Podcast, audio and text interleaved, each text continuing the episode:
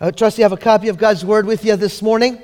Um, uh, we're going to be this morning in the book of John, John chapter 20. We're going to just look at the evening of Easter Sunday, uh, Easter, the evening of Resurrection Day. And we want to just think about the fact that Christ is risen.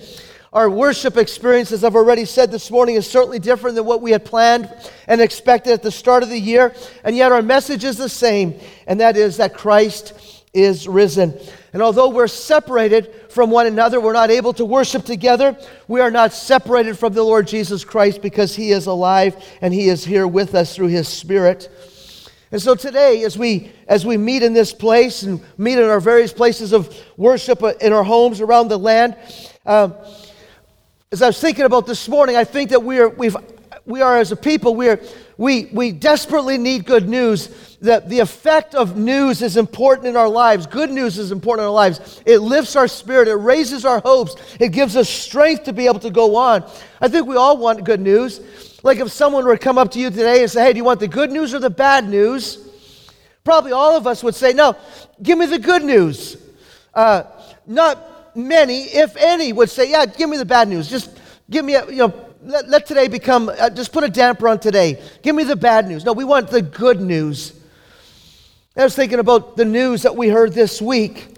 There's been the news out of New York where the governor of the state of New York has, has been on the news regularly, daily, telling us that it looks like the corona curve is flattening and is beginning to, new cases of the viruses are beginning to go down. And certainly that is hopeful news. And then from Wall Street, uh, as the week went on, and as that news continued, it seemed like Wall Street was beginning to rally. And so there's economic, hopeful news. And then on Thursday morning, as I was getting ready for to go into the office and uh, do some study, uh, listening to the news, and it said that there was a, a, a, pharmaceutical company testing a vaccine for the virus. And we say, man, that is hopeful news. All of these different announcements just this past week reminds me of an announcement that President Nixon made in 1969 when Neil Armstrong stepped on the moon. And the president announced, This is the greatest day in history. And then Billy Graham, who's at home in heaven today, eloquently reminded the president the next day that yes, this is a great day, but there have been greater days than this. Three in particular Christmas, the birth of Jesus, Good Friday, the death of God's Son, and Resurrection Sunday, the day that Christ came out of the tomb alive. And so today we're going to be looking from Scripture at why Easter is the best news ever, and why you and I need to hear the good news of Easter again and again. And today I want to just consider the outcomes, four outcomes in particular, regarding the resurrection of Jesus Christ in a world that's filled with fear, where there's suffering and sickness and death abounding, where uncertainty for the future seems to uh, be mixed with hope and uh, despair. There is good news today, and the good news doesn't come from a vaccine or doesn't come from an economic news or doesn't come from a cure. It comes from an empty tomb outside of Jerusalem. Our text this morning is John chapter 20, verses 19 through 23. I want to read these four verses uh, this morning, and I want us to consider uh, four outcomes uh, regarding the resurrection of Jesus Christ. And so, beginning with verse 19, the Word of God says this On the evening of that first day of the week, the doors were locked where the disciples were for fear of the Jews. And Jesus came and stood among them and said to them, Peace be with you. And when he had said this, he showed them his hands and his side, and the disciples were glad. They rejoiced when they saw the Lord. As the Lord, as the Father has sent me, or, no, and so Jesus said to them, Peace be with you. As the Father has sent me, even so I send you. And when he had said this, he breathed on them and said to them, Receive the Holy Spirit. If you forgive the sins of any, they are forgiven them. And if you withhold forgiveness from any, it is withheld. And so let's consider what the scriptures are saying to us this morning. Four outcomes regarding the resurrection of Jesus Christ. Because Jesus is risen, the first thought I want us to meditate and think about is that Jesus Christ is present. Jesus Christ is present. Verse 19 begins uh, giving us the time and the location. The time is, the Bible says, is the evening. That is the evening of Resurrection Day. And think of all that has already happened this day. As we read in our scripture earlier in this service in Matthew chapter 28, several of the women, they went to the tomb uh, in preparation with the spices to give Jesus a proper burial. Instead, when they got there, they were met with an earthquake and an angel, and the stone was rolled away, and the angel said, He is not here. Go tell his disciples. Peter and John, when they heard the news from the women, they ran, they raced to the tomb, and they raced into the tomb, and they saw the same thing that the stone was rolled away, that the body of Jesus wasn't there. Instead, the grave clothes were set aside in the tomb.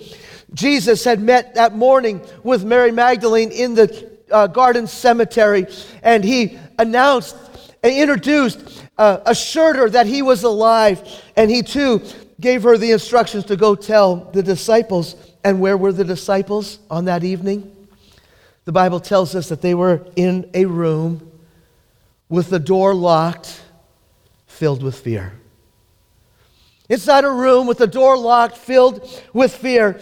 And I was just thinking about that. Even this morning, I was just thinking about that. Whenever Christ is outside, fear fills the space. Whenever we leave Christ outside, fear begins to fill the space. The Bible says that the doors were locked because they were afraid. Now, think about the doors were locked. Literally, it means that the doors were barred. Do you remember when uh, you were younger and you had your brother or sister around the house and you didn't want them to come into your room?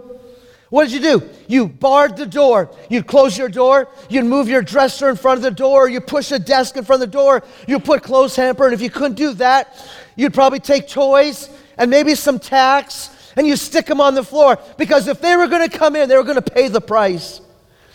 That's what the disciples were doing. They were barring the door. They didn't want anybody to come in. And notice the action words in verse 19 and 20. Notice the action words in verse 19 and 20. What does the Bible tell us? The Bible says that the doors were locked, the disciples were there for fear, and Jesus came. He stood among them, He spoke to them, He said to them. Verse 20, He showed them. Jesus came, He stood, He spoke, He showed. I find those words to be significant words. Jesus wasn't just messing with the minds of the disciples. He wasn't playing with their emotions. He wasn't toying with their faith. He wasn't giving them a false hope. Hey, did you see him? No, did you see him? No, I didn't see him. Did you see No, he was he came to them where they were. He met them. He stood among them. He showed himself to them. He spoke to them.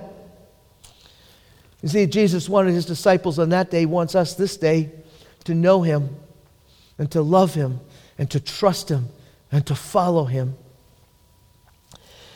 And so Jesus showed up, He stood among them. Notice what the Bible says. The Bible says that Jesus didn't have to knock on the door. He didn't have to wait for the guys inside to unbar the door so Jesus could come in. He didn't have to stand outside the door and give a secret password, say, hey, let me in, here's the password. He just showed up. He just moved into their midst and he spoke to them. You say, why is that so important, Kevin? Why are you making such a big deal of this? A couple thoughts this week as I was meditating on this passage. And the first thought is this is that Jesus can go where nowhere else can go. Jesus can go where no one else can go. Now think about your life. Jesus is not restricted in any way. He can go where no counselor can go. He can go where no doctor can go. He can go where no lover can go. He can enter into the very depths of your personhood, to the deepest part of your being. Jesus can go there. I remember, I don't know, maybe it was 10 years ago or so, working with a young man who looked at me and he said, You know what? He said, God can't forgive me for this. He would never tell me what he did, but he was absolutely convinced in his mind that God could never forgive him for whatever that was. And I just want to say to you this morning this is that because Jesus Christ is ra- uh, has been raised from the dead, he can go where no one can go. And that part that you're keeping sealed off and locked away from anyone else, Jesus Christ can enter into that place in your life. As I was thinking about this pandemic that has been, been um, occupying our thoughts and minds for the past, I don't know, month or month and a half here in the United States. Uh, there's a thought that has been just been going through my mind and it's just becoming more and more crystal clear. And the thought is this is that just like the stone couldn't keep Jesus in the grave, the doors, the locked doors couldn't keep Jesus out of the room. The, lo- the, stone, the stone couldn't keep Jesus in the tomb, and the locked doors couldn't G- keep Jesus out of the room. And so, even this morning, Jesus is here with you in your midst. And although the coronavirus has caused us to separate for a period of time, the virus can't separate us from Christ. The virus can't separate us from His forgiveness. The virus can't separate us from His love. The virus can't separate us from His presence in our lives. And Jesus Christ, the living Christ, the risen Christ, is here with us. Jesus can go where no one else can go, and Jesus can do what no one else can do. This is why it's important. Jesus, the Bible says that Jesus walked through the, door, through the, through the walls, he just stood among them. We can't do that, but Jesus can. And, and the, the truth of that reality, the truth of this reality is simply this is that where our abilities stop, we can't walk through a wall. We can't do that. Where our abilities stop, Jesus goes on.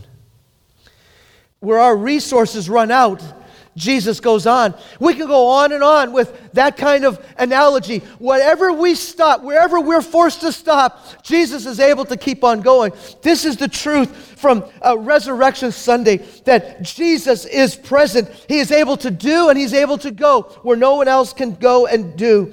And Jesus wanted his disciples to know that. He wants us to know that today. He wanted his disciples then to know him, to love him, to trust him, to follow him. And He wants you and I to do the same today to know Him, to trust Him, to love Him, to follow Him. And so, in order to do that, He came, He stood among them, He showed them, He spoke. How I desperately want that for this truth to be for us today. That we would experience the living Jesus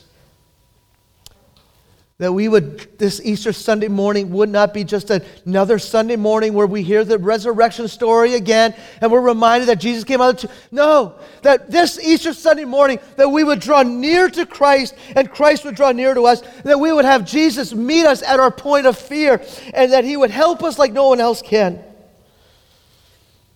That Jesus is drawing you to himself today. My hope and my prayer is that this Easter uh, morning, this resurrection day, that truth of knowing who Christ is, the reality of his presence would become real to you, would become more real to me. Because Jesus is risen, he is present. The second outcome, because Jesus is risen, he brings peace. He brings peace. Look again at verses 19 and 21. Two times Jesus speaks to the disciples and he says, Peace be with you. Now, notice, remember the, the context, the condition, the emotional state of the disciples that day. The Bible says that they were filled with fear. I think it is fear. I, I believe it is fear of my life where I have uh, most needed to experience the peace and the presence of Christ. My fear. fear of not being enough, fear of being inadequate, fear of being rejected, the fear of the church not thriving.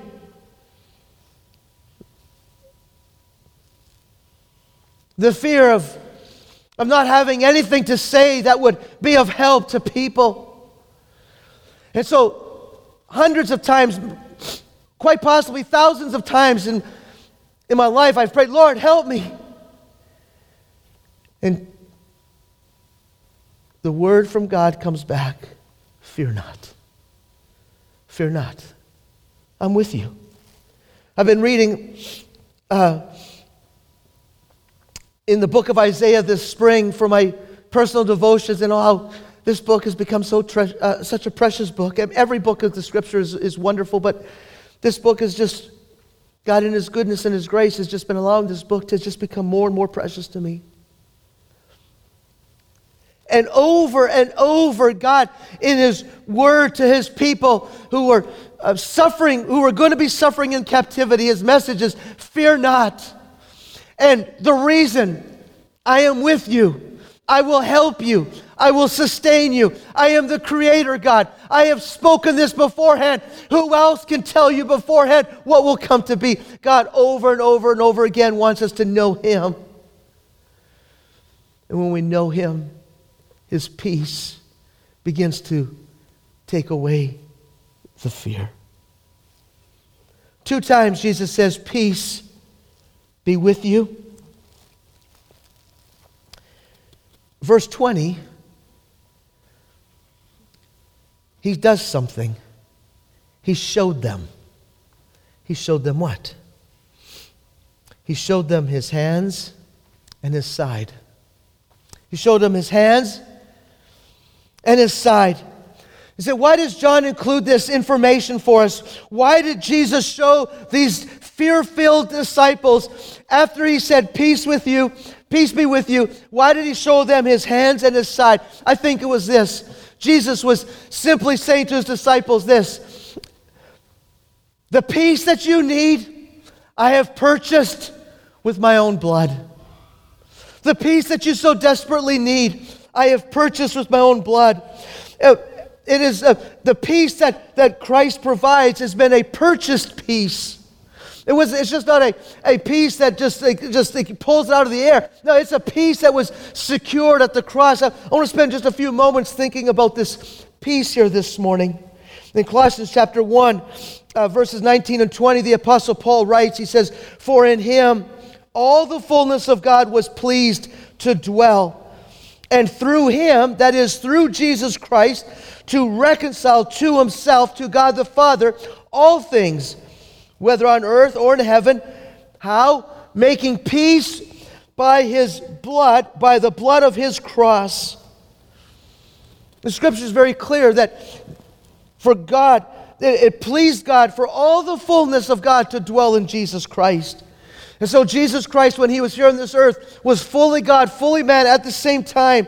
And it pleased the Father that through Jesus Christ, that he would reconcile all things to himself, whether heaven or on earth. How? By the blood of his cross. Through that work of the cross, through his, his pierced hands, who is uh, the side that had been, that had been uh, torn asunder. Notice what this verse tells us here in Colossians. Colossians. This verse in Colossians tells us that we're just not a bunch of good people trying our very best to find God. Oh, no, that's not our condition. Our condition is that we were not seeking God. Our condition was that we were enemies of God. Our condition is that we are rebels against God. And God initiated reconciliation by making peace through the blood of Jesus Christ. And that is what Jesus Christ was showing his disciples when he showed them. That is what Jesus Christ was saying to his disciples when he showed them his hands and side on that resurrection evening. His peace is a purchased peace, his peace is a provided peace. Now, think about the disciples, what that meant for them on that evening, and what it means for us this morning. Peter was in that room. And he had so arrogantly boasted on Thursday evening, Lord, I'm going to die for you. These other scoundrels, they might flee, but I'm going to die for you. And Peter's the one who denied him three times. All the disciples in that room had forsaken him. Very easily, Jesus could have walked into that room and he could have reminded them of their, their sore failure on uh, Friday morning uh, when they had denied and fled him. He very easily could have walked into the room and put in his finger and said, You guys are a bunch of scoundrels. You're, you're good for nothing. You're failures. You're misfits. I'm finished with you. He could have walked into that room and said, Shame be upon you. But that's not what Jesus did. He walked in and he said, Peace be with you. And what kind of peace is God bringing through his son Jesus Christ? What kind of peace did Jesus Christ purchase at the cross? Well, we know first of all there's peace with God. Romans chapter 5 verse 1 says, "Since we have been justified by faith, we have peace with God." justified. The wrath and the justice of God was satisfied fully in Jesus Christ at the cross. Jesus Christ bore our sin, both the penalty and the responsibility of it, uh, in his death. And the result is, is that by faith, when, when you come to the Lord Jesus Christ and you put your faith in him, you put your full trust. It's not Jesus and I'm going to try really hard to clean up my life. It's not, I believe what Jesus did on Good Friday and, and I'm going to do my very best from now on. No, it's Jesus and Jesus alone. When I put my faith and my trust in him, the Bible says that we have peace with God. And God, no long, God is no longer a, a judge who is uh, uh, rendering a verdict against us. No, He's coming to us as a loving Father, as an adopting Father. Peace with God. Do you know peace this morning? Do you have peace with God?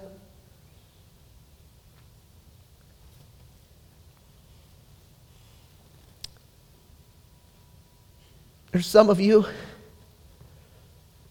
you have not yet put your trust in the Lord Jesus Christ. And Jesus Christ is outside of your life, and what is missing is the peace of God in your life. And so today I'm asking you to come to Him. Oh, there's peace, peace with ourselves.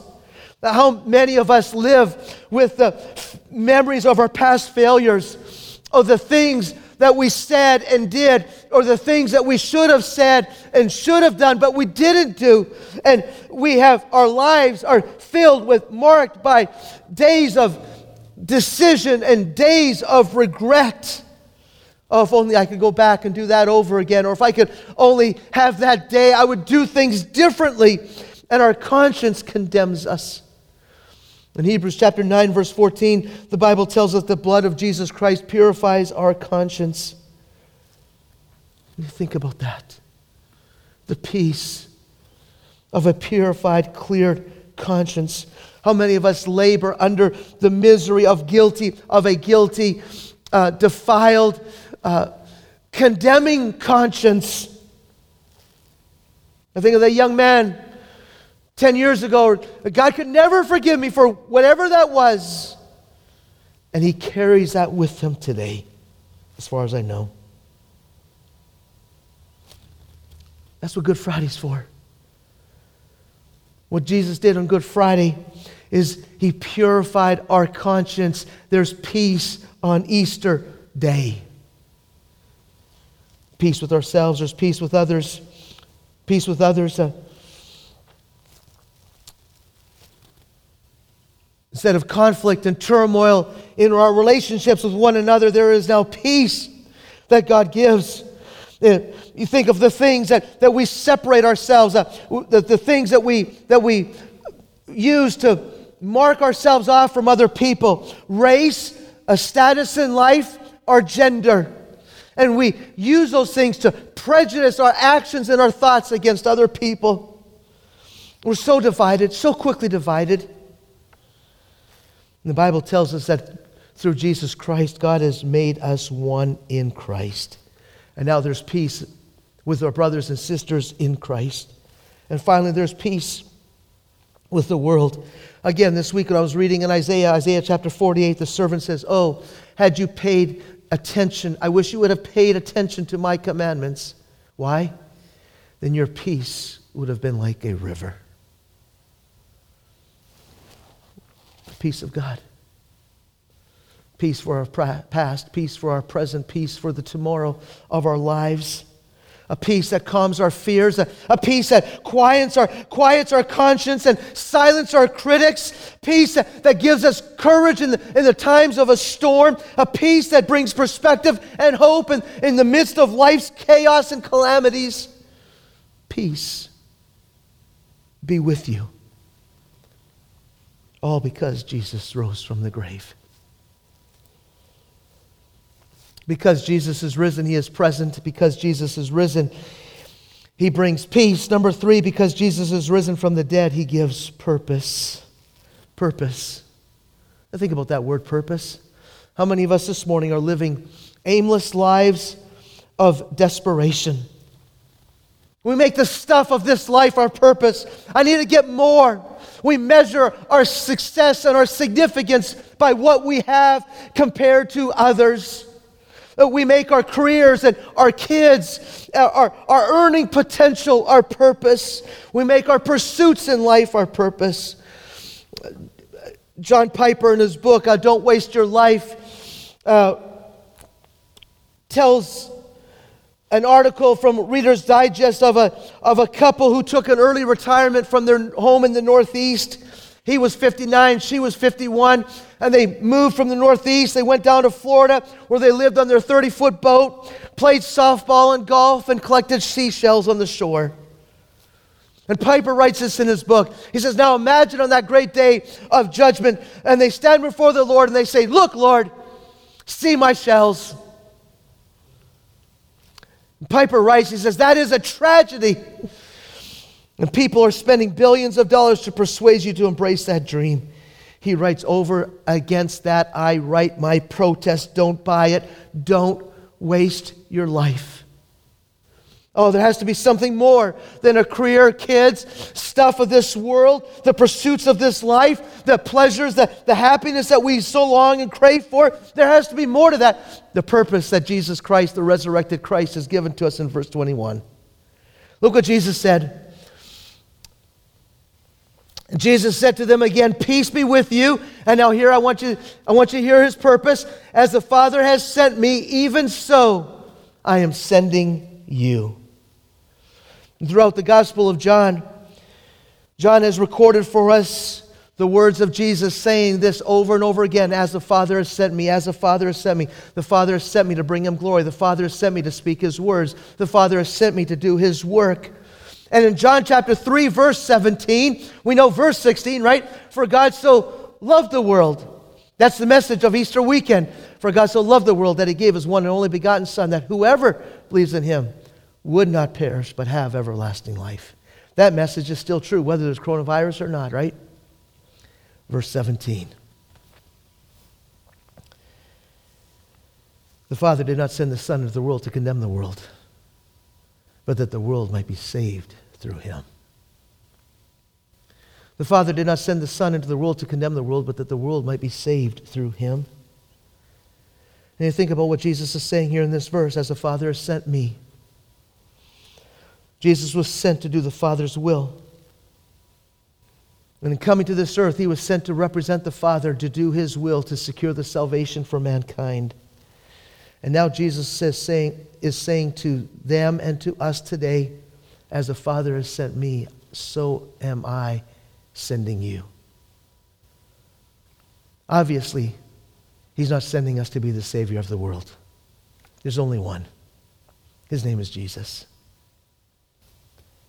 However, He's sending us out as His messenger, as His ambassadors we carry the message of Jesus Christ.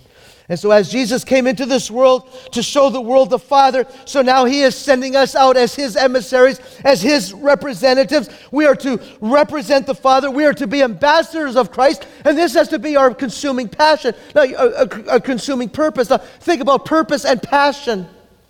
Right? Our purpose is what? When we understand our purpose and that purpose becomes our passion, it's, it's what gets us out of bed in the morning, it's what keeps us up at night. Right? And when as long as we make our, our careers, our kids, uh, the stuff of this world, our, our, the pursuits of this world, our purpose, we'll forever live lives of aimless desperation. It is only when we begin to see our careers and our kids and the blessings that God has bestowed upon us and the, even the, the, the blessings that He's given to us to enjoy things in this life as the means, as the vehicle by which we can communicate the message of Christ will we find purpose for living. Purpose comes because of a resurrected Christ.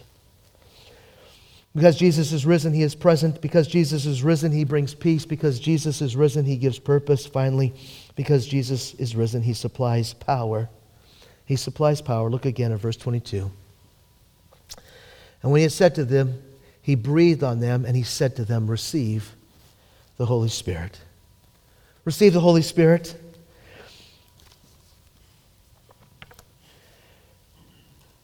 The only way that the disciples then and you and I today can fulfill the purposes of God for our lives in this world is through the power of the Holy Spirit.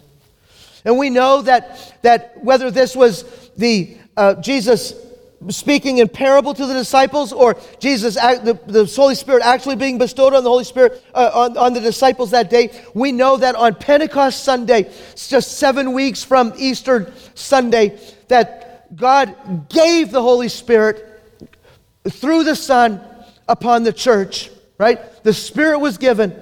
And we know that ever since then, anyone and everyone who believes in the Lord Jesus Christ has been given the Spirit at the moment of conversion. Now, think about that. The Spirit is God's means to powerful living, right? Acts chapter 1, verse 8, as Jesus was uh, on the Mount of Olives, fixing to be, uh, fixing to ascend back into heaven.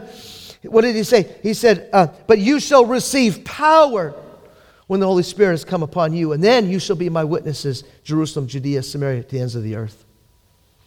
The only way that you and I can be a witness for Jesus Christ is through the power of His Holy Spirit. Not just for service, but it's for living the Christian life. What is it that enables the selfishness inside that resides, resides in the heart of Kevin Barkey? What is it that, that can defeat that selfishness? What is it that can help enable Kevin to love those who he would rather not love and, and, and, to, and to address and to overcome the impulses and the temptation desires of the flesh? What is it? It's the power of the Holy Spirit. It's the power of the Holy Spirit at work in the lives of God's people that gives us power. And it's the living, resurrected Jesus Christ who gives us the power through his Spirit. As the Father has sent me, so send I you. Receive the Holy Spirit. The resurrected Christ brings power to the Christian life. I want to end this morning with the story and then prayer, and, and we'll end our time here today. But I want you to think about this. Christy Wilson was a missionary in Afghanistan uh, before the, you know, before the Russians invaded Afghanistan back in what, 1979, 1980, whenever that was. He was a missionary back then. Christy Wilson is now in, in heaven. He used to be a missiologist, uh, missiology professor at uh, Gordon Conwell Seminary in Boston. Uh, Christy Wilson tells a story of one time when he was flying out of Afghanistan. He was sitting on the plane. The door of the plane was closed. They, the passengers were buckled in their seatbelts. The flight attendants had taken their seats. The plane was not moving. And Christy Wilson looked out his window and uh, across the tarmac, he saw a man sprinting towards the plane. He thought, oh, this guy must have missed the plane. He's, he's, he's late. They've closed the door. And sure enough, he ran up to the plane, began to bang on the door, and, you know, demanding that they open up the door. And, and, and, and nobody moved. The flight attendant looked at the, her watch, or his watch and said, uh, we're not going to, we, we can't. And, but this man kept on banging, banging on the door. And finally, the flight attendant went back to the door, cracked the door open to see who this person was. And lo and behold, the man that was banging on the door was the pilot. And I thought about that story, and I thought about that story as a parable of our lives. How many of us sitting in our seats, strapped in place, ready to go? But the pilot, the pilot is outside of our lives. And the message of Easter Sunday morning is that Jesus Christ must not only be your Savior, must be the Lord of your life.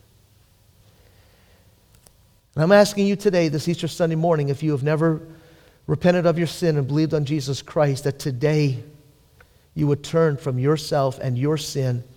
It's not self salvation. It's not, I'll save myself later or I hope. No, today is the day you need Jesus Christ to be your Savior. Turn from your sin this day. Come to Him. He is the one who died on Good Friday, who was one who was raised to life on Easter Sunday.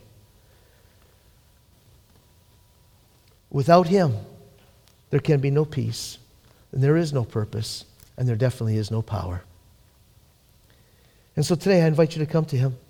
Many of us who are watching here today, um, many, many of you, you have, uh, there has been a time in your life where you've confessed Jesus Christ as your Savior, you've believed on Him. But today, you're living as though you can fly the plane without Him, the plane of your life. And the result is that of peace, the peace of Christ. There's turmoil in your life. Whether it be conflict with others, fear and worry just gripping your mind, there's, whatever, there's turmoil, there's no peace. Like the couple in John Piper's book that, that living on their boat and playing softball and collecting seashells. You're pursuing the things of this world with no regard for Christ, little regard for Christ. There's no power. No power to overcome the flesh, no power in service.